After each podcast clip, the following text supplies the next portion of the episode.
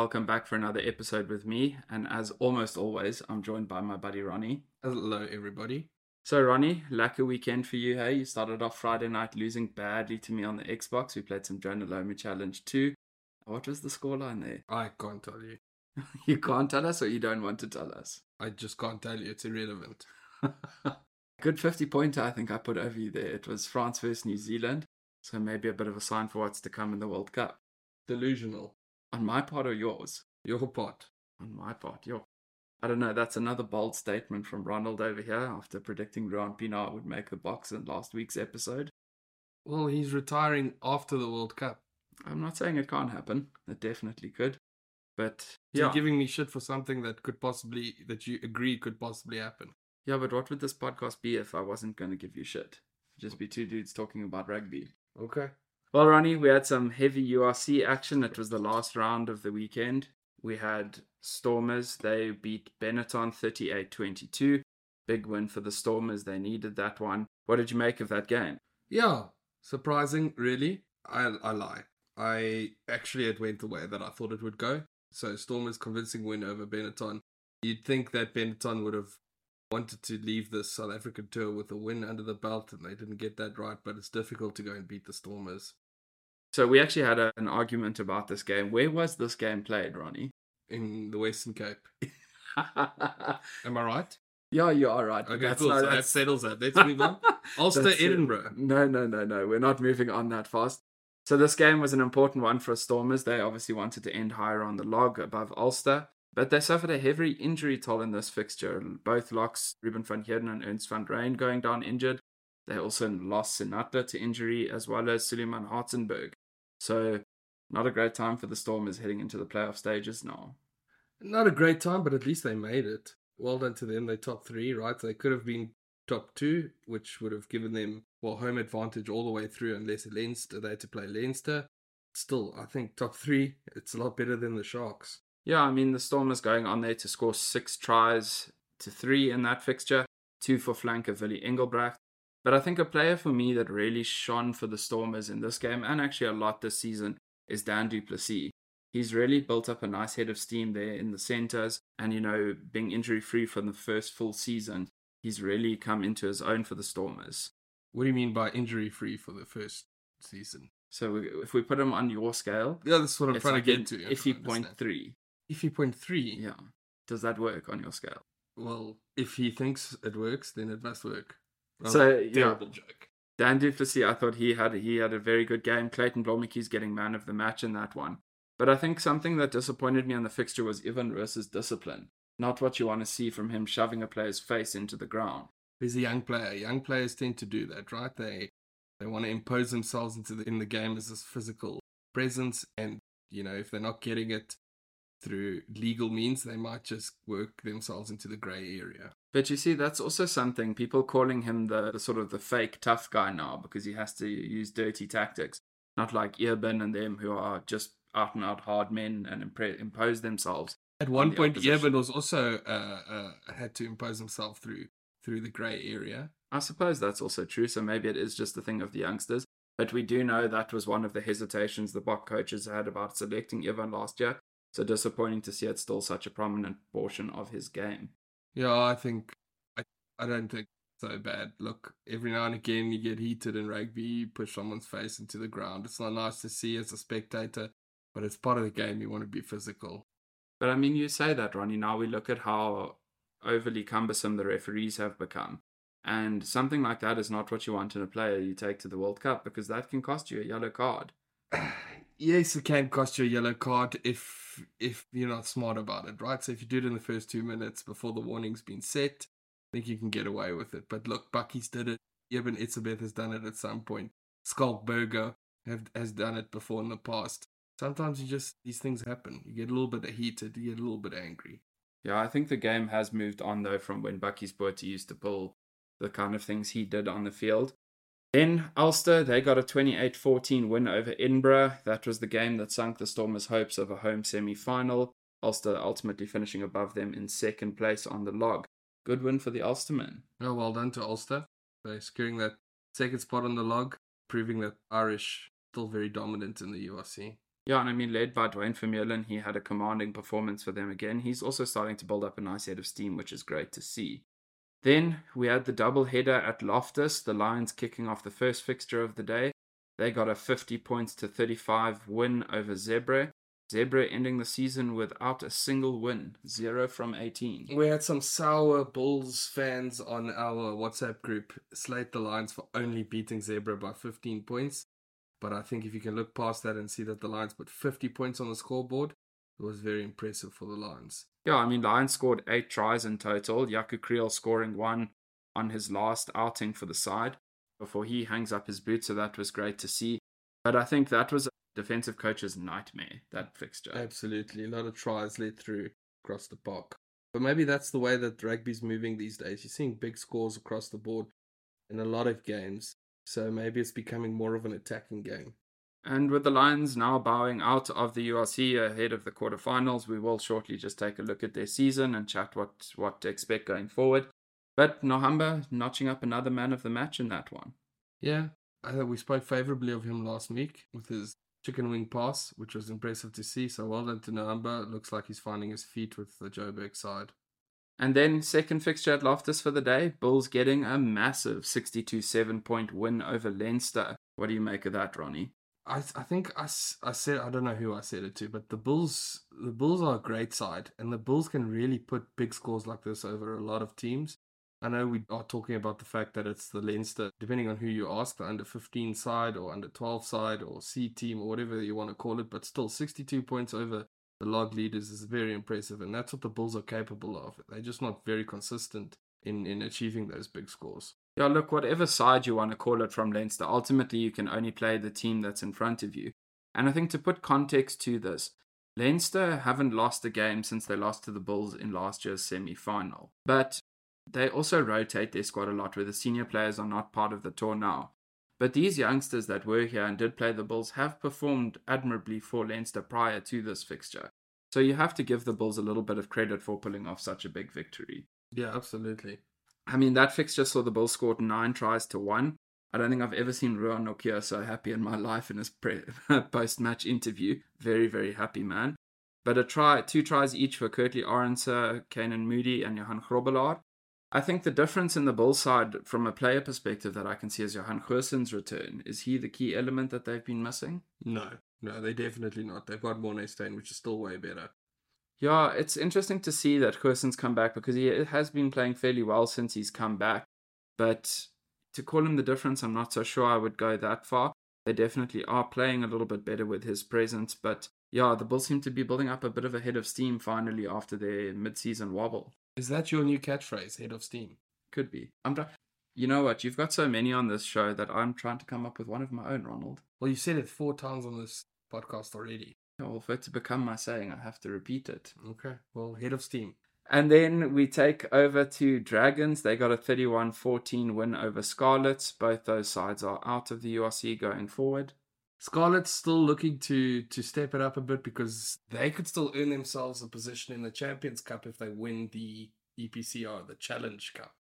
And that would be the only way the Sharks rescue their season. So that's for the U for if they win the URC, yes, then they can make it into the Champions Cup. But for the Scarlets and for Benetton, you know, they need to win the Challenge Cup. Makes for very interesting reading. And then the Sharks had their fate in their own hands when they went to take on Munster. This was disappointing. Very disappointing fixture. Sharks held a massive lead, and then it ended as a 22 all draw. Kind of we like leading by 19 points, and the commentators and everyone were had written Munster off. And uh, what we, we scored our 22 points as Sharks by the 43rd minute, and then scored nothing after that. Every other point going to Munster, who then ultimately secured the draw. And with that, yeah, it took away, uh, hammered at the Sharks' chances of making it into the Champions Cup uh, leaving them with the only option of winning the URC to make it in. Yeah, it was disappointing to see that from the Sharks. Like Ronnie said, you know, they had a 19 point lead at one point and then they just surrendered it. It was a real implosion from the side, and they really seem to be without answer when another team turns up the pressure on them. But how powerful was that Shark scrum? Very powerful. Number of times we outscrummed Munster. Sure, it was very impressive to see. The maul also worked really well for the Sharks. It was ultimately a good game for a neutral to watch. but yeah, disappointing if you're a Sharks fan. Well, you say that, and you know, we actually remarked on it whilst we were watching the game, and I saw the commentary team did the same and said, you know, this is a lack of fixture to watch. Sharks versus Munster, it's a lot of attacking rugby, it's a good flowing game. Then suddenly there were two yellow cards, and the whole game seemed to have fallen apart. It became very messy, very unstructured. Well, not just that, the injuries as well added to that, which is quite concerning for us as Sharks. Yeah, well, Sharks and Springboks, we saw Springbok captain Siya Kolisi go down. He seems to have suffered an injury to his medial ligament. That will later be confirmed. So we expect the social media team to put a post on that, but I understand he's going for scans today. Yeah, so the Sharks team will come out, their medical team will come out probably on Monday or Tuesday and let us know what we can expect there. Good signs that we did see him play on for a few minutes and then also walk after the game. Yeah, I uh, we remarked that's probably the time it took Rassie to call the Sharks management and have them pull Siya off the field. Yeah, I reckon it was just about the amount of time that they needed to make that call. But Ronnie, moment of the match for me, hands down, goes to Big Ox Nché. One on one with an outside centre, Antoine Frisch, and Ox makes the hit, eh? Not often you see a front row forward make a one on one with a back. And then appropriately awarded man of the match for his performance in the game. Exactly. And then a funny moment Belinda pointed out to me, which I don't know if you've actually seen. That big scuffle that went on between Munster and the Sharks on the sideline. Mm. Everyone's going at it, and in the background, you see Ox walk off the field and go shake RG Snyman's hand on the bench, and they're just having a chat in the background. That's rugby for you, hey? Yeah, well, there were enough players that were involved in that, so. Yeah. Over to Ospreys, they lost at home 21 points to 38 against Cardiff, also ending off a bit of a disappointing season for them. Yeah, look, I think it's Cardiff that's leading the regional pool for them, so you know, Cardiff needed to make sure that they weren't going to lose that top spot and, and also with that their position in the Champions Cup for next year. And lastly, a game that held much significance for the Sharks until they drew with Munster was the Warriors versus Connacht game, and Warriors actually edging out a 29 27 win there. Yeah, so this was obviously, like you mentioned, quite disappointing as a Sharks fan. If we had won against Munster, we would have most likely overtaken Connacht on the log. I'm not really sure with the one point secured by Connacht whether that would still have been the case, but I think the Sharks would have still been ahead on the log, and thus also you could say secured their position for the most part. Yeah, so that wraps up the last regular round of URC action. There'll be a break now while the Champions Cup semi finals get underway. But Ronnie, Lions having bowed out of the competition now, what do you make of their season? I think you said it a, a few weeks ago where Lions were quite close and position 7, 8, 9, and 10 were very close in terms of overall points. And, uh, you know, look, they ended up, I think, in ninth on the log, so they came in very, very close. Some hit and misses throughout the season, some strong performances, and then just let it slip in crucial games, which is disappointing. Yeah, I mean, the Lions' win rate is not that far off the Sharks and the Bulls. And, you know, had they not lost last weekend's fixture late to Leinster, they would have been into the playoffs with a shot, especially with the Sharks drawing to Munster. So, not the season you would, one from the Lions, but I think they can be happy that with being fed hot dogs in France and all the chaos going on behind the scenes, they managed to put on a display that almost got them into the playoffs. Almost. But now looking at next year, I mean, what can the Lions really do to improve and sort things out now? Because Jean de Villiers actually made comment on it. You know, the Lions don't offer anything to the young player to come to their union. You know, they've got no Springboks that you say, you know, come here, learn from our Boks, get that experience. They don't have a winning culture. They don't have a nice home stadium to go play at. So, you know, how are the Lions going to sort out these pipelines and make sure they're starting to secure good talent because they cannot be building forever? Yeah, well, you have to. We have to win games to secure investment, and investment is what you need to fix all of those things that you just mentioned. Yeah, it's it's a tough one for the Lions. They first need to sort out the management structures. That seems to be their biggest hindrance at the moment. You know, where can they improve? Yeah, look, it's disappointing though with the with the Lions that often recruit players who then just find themselves being snatched up by the bigger unions. Unfortunately, they've lost quite a few players over the recent over recent seasons. But yeah, look, they've got to find some investment. They've got to find some money and buy some really powerful players to bolster their ranks a bit. Yeah, I mean they're set to lose Jaco Kriel now, and the Springboks that they do have are very aged players, the likes of Willem Albert, Jannie du Plessis, and so on. So it would be great to see them make one or two marquee signings, you know, to to bolster their squad. and also nurturing the signings that they do have in the likes of Sanele Nohamba. He really thrived there. Edwill van der Merwe had a good season. You know, they'll be looking to welcome back Henco van Wyk next year when he recovers from his knee injury. But they really are missing that Sting BMT factor in their squad. So that's something I think they'll have to put their heads together ahead of next season. Then, Ronnie, playoff dates for the quarterfinals. I think that's going ahead on the 5th and 6th of March. Am I correct? Next year, or are you talking about May this year? Oh, apologies, May. Apology accepted. Look, so you've got the 6th of May, you've got the DHL Stormers versus the Vodacom Bulls, which is a little bit disappointing based on where everyone finished in the log. You don't want South African teams knocking each other out, but that seems to be the case here, unavoidable. So DHL Stormers versus Vodacom Bulls on the 6th of May. And that's actually an interesting one because that's a repeat of last year's final. Yeah, that's going to be very interesting. You know, South African teams like to go hard against one another. Then we've got Glasgow versus Munster, also on the 6th of May. Leinster versus the Sharks. So the Sharks really need to pull off a win here. It's going to be very difficult because Leinster will bolster their team with some top top team players, some top name players. About 13 guys the Leinster squad can call back in. Yeah, so that's I'm a little bit nervous, but you know the Sharks if they wanna if they wanna make the Champions Cup, they need to beat Leinster, and that's going to be a big ask. But let's hope they can do it. 6th of May still Ulster versus Connacht, so an all Irish affair. Do you call that an all Irish affair considering Ulster's actually Northern Ireland? I don't know. Someone from Ireland can correct me. Uh, but yeah, Ulster versus Connacht then is the last game. That'll be in the first round of, of knockouts. So I mean, in that that setup, you're probably looking at wins realistically for the Stormers, for Leinster, for Ulster, and you call yourself a Sharks fan. You give me so much shit about the fact that I don't always support the Sharks, even though they are my team. Now you've just gone ahead and assumed that the Leinster are going to win. You know, it will reserve criticism of this till I see your SuperBru pick for the quarterfinal. Okay, Ronnie. Okay.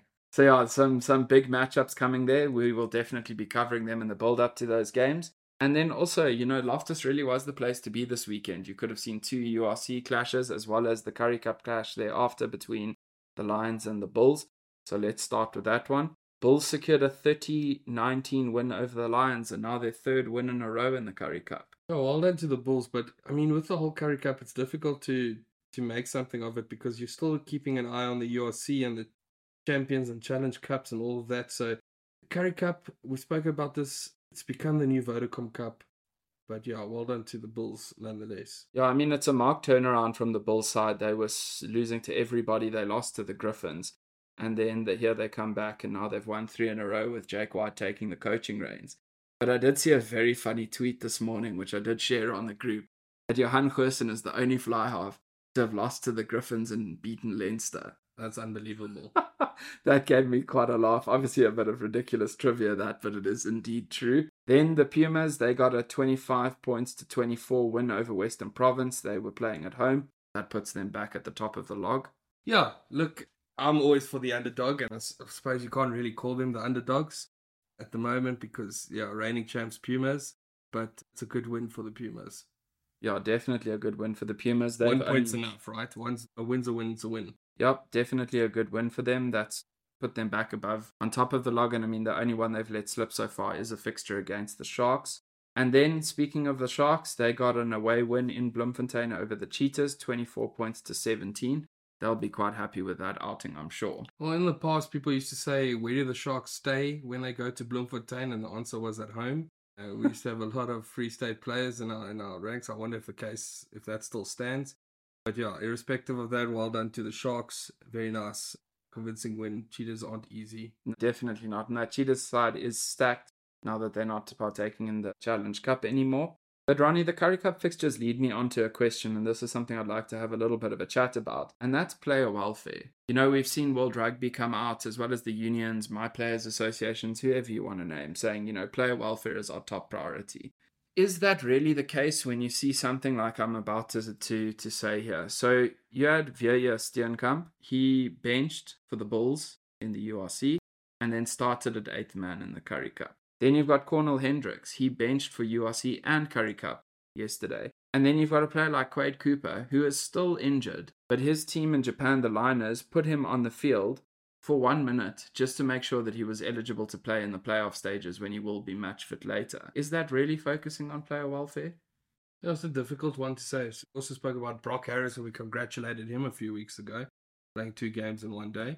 I, I think that there's much much to be desired still with respect to the global calendar and the year long calendars and the long seasons and stuff and, and looking after player welfare. I don't think that we've reached the sweet spot yet, but I suppose we're working towards it. You know, in saying this, I'm sure the players' minutes are being managed overall, you know, in terms of how long they are actually on the field.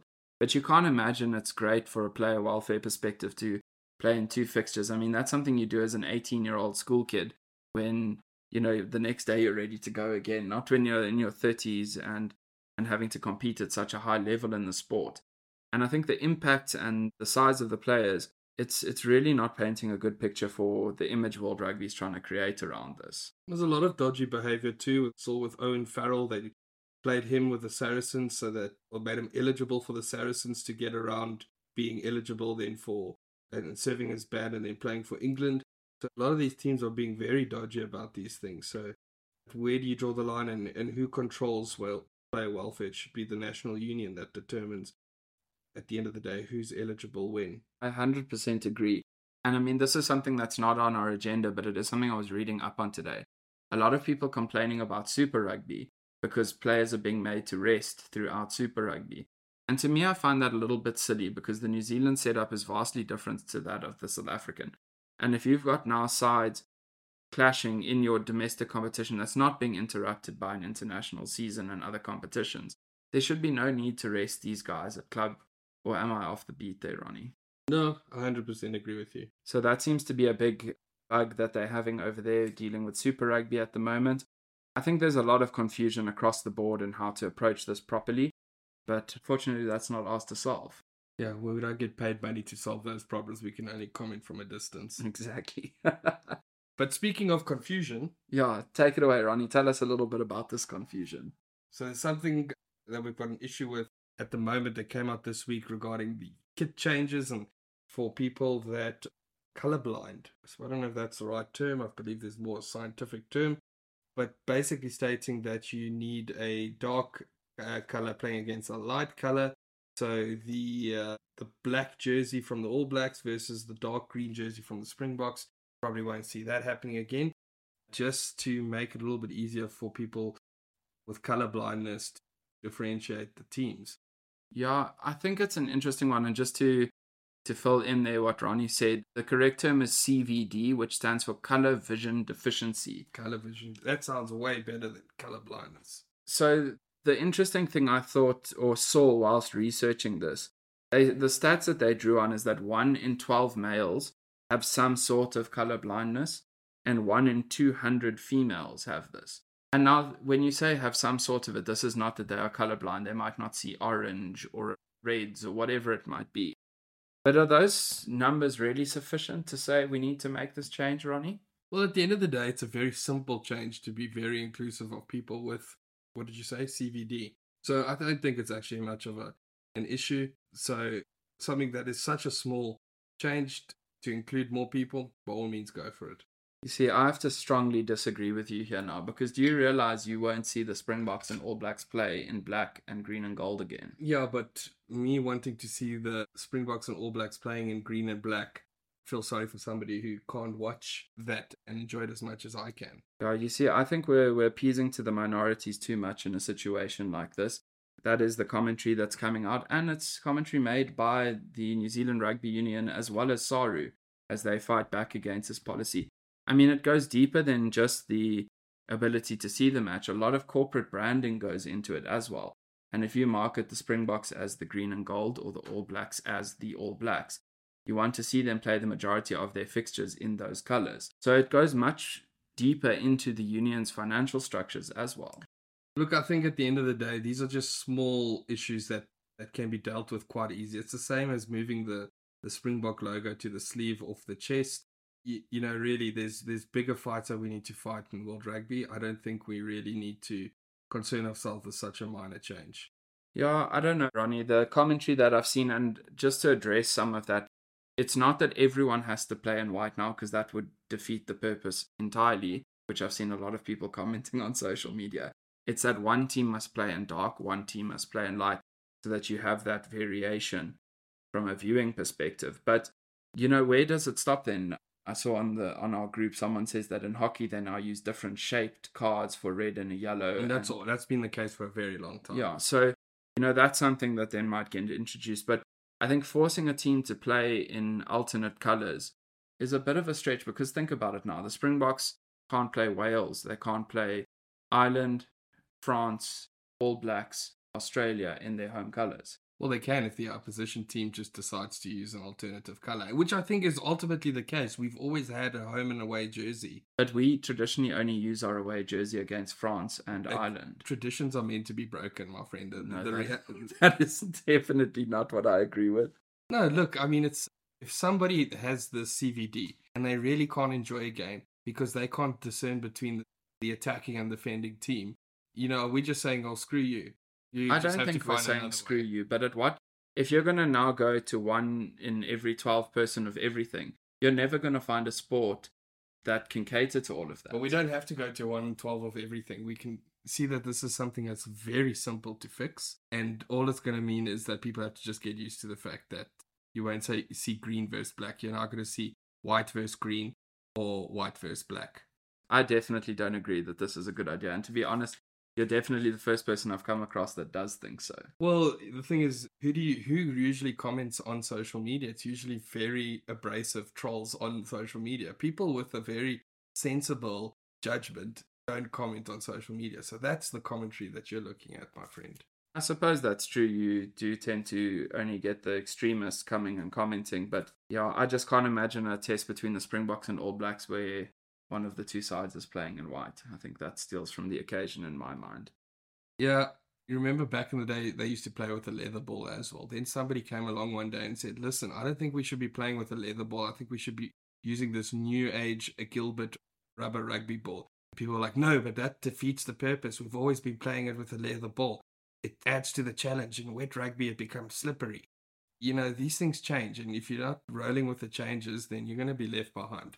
And Ronnie, what is the last fact if I was to tell you that the person driving this is Bill Beaumont Yeah, I don't like Bill Beaumont. because he's got color blindness? Well, look, at the end of the day, people people raise awareness for things that affect them in their personal lives. Is Uh. that not true? I suppose that is true. You do make a point there. Of course I make a point. I'm a genius.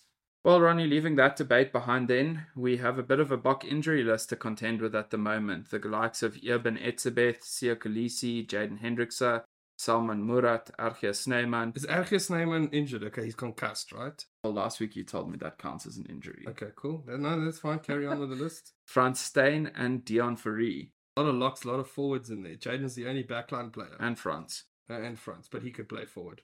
So yeah, it's a bit concerning to see. I think Eben and Siya the most missed out of that bunch. As we said earlier, we need to wait and see how serious Siya's injury is. But those are not some some of those names are not ones you want to see on an injury list the year of a World Cup.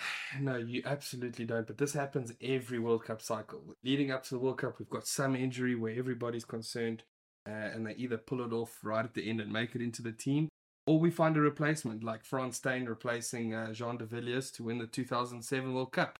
So I'm going to stay positive and believe that we've got a plan for these players.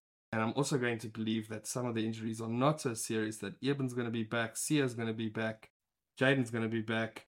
RG, injury prone, my friend. I'm not gambling on, on whether you being you being fit. France, I'd like to see you there, but unfortunately, my friend, getting a bit slow. And uh, Dion, so that's Dion Ferree, right? Correct. Oh, Ferree's a jolly good fellow. And um, yeah, I hope he is a jolly good fellow at the end of it. Yeah, actually, good news. You know, Eben coming out today saying he's going to be ready to join the Boks for the first test against Australia at Loftus. He's hoping that's when he'll be recovered by, so that would be great to see at the very least. So, SA Rugby coming out today and saying that there will be no foreign coach in the running for the Springboks. So, as we did say last week, you heard it here first. We're so smart. yeah, we got that one. So sorry, what did they say? No foreign coach or no foreign based coach? No foreign coach. So, they're not looking at someone And that's not Eddie South African. Correct. Or a Dave Rennie or someone like that. But we knew that. We knew that was going to happen. Correct. The only Rennies we like in South Africa is the ones we eat after a braai. That's a good joke. Thanks, Ronnie. Uh, Jack Nowell, we spoke a little bit about his incident last week. He was fined £10,000 by the UK, or the RFU, I should say. fine, fitting of the crime, Ronnie, or not? Look, I think his I think him being punished at all is is a, is re- is just a slap in the face, right, for all of us. You can't criticize world rugby now. It's become a dictatorship, and I don't agree with any of it. Yeah, I don't agree with any of it, but I think in the light of how Rassie's tweets were handled, this one had to be handled in similar fashion. So you're in the, park in the camp that says Jack Nowell must be fined and punished accordingly because Rassie was punished. Correct, precedence. Precedents, sure, but overall, I think both punishments were crap. No, 100% agree. I think it's ludicrous that you can't speak out. But if you're going to find Rassie, you have to find Jack. That's basically what I'm trying to say. And then over to the Super Rugby, Ronnie, some interesting results there. Force beating the Highlanders, 30 points to 17. Yeah, I didn't see that coming, but obviously they're doing something good there at the Western Force. Or something very bad at the Highlanders. Something very bad at the Highlanders could be true. So that was an interesting one. Then the Blues also getting a 55 to 21 points win over the Waratahs. I think that one was much to be expected. We saw the Saders get a 43 27 win on the road over the Rebels. And lastly, Chiefs continuing with their head of steam. Fourth time. Chiefs 50 17 for the Fijian Drua. Sorry, just repeat that. I was laughing at your joke. Chiefs getting a 50 to 17 point over the Fijian Drua. Well, yeah, well done, Chiefs. They really are the team to beat. They've had a sterling start to Super Rugby, and that's just continued through the season.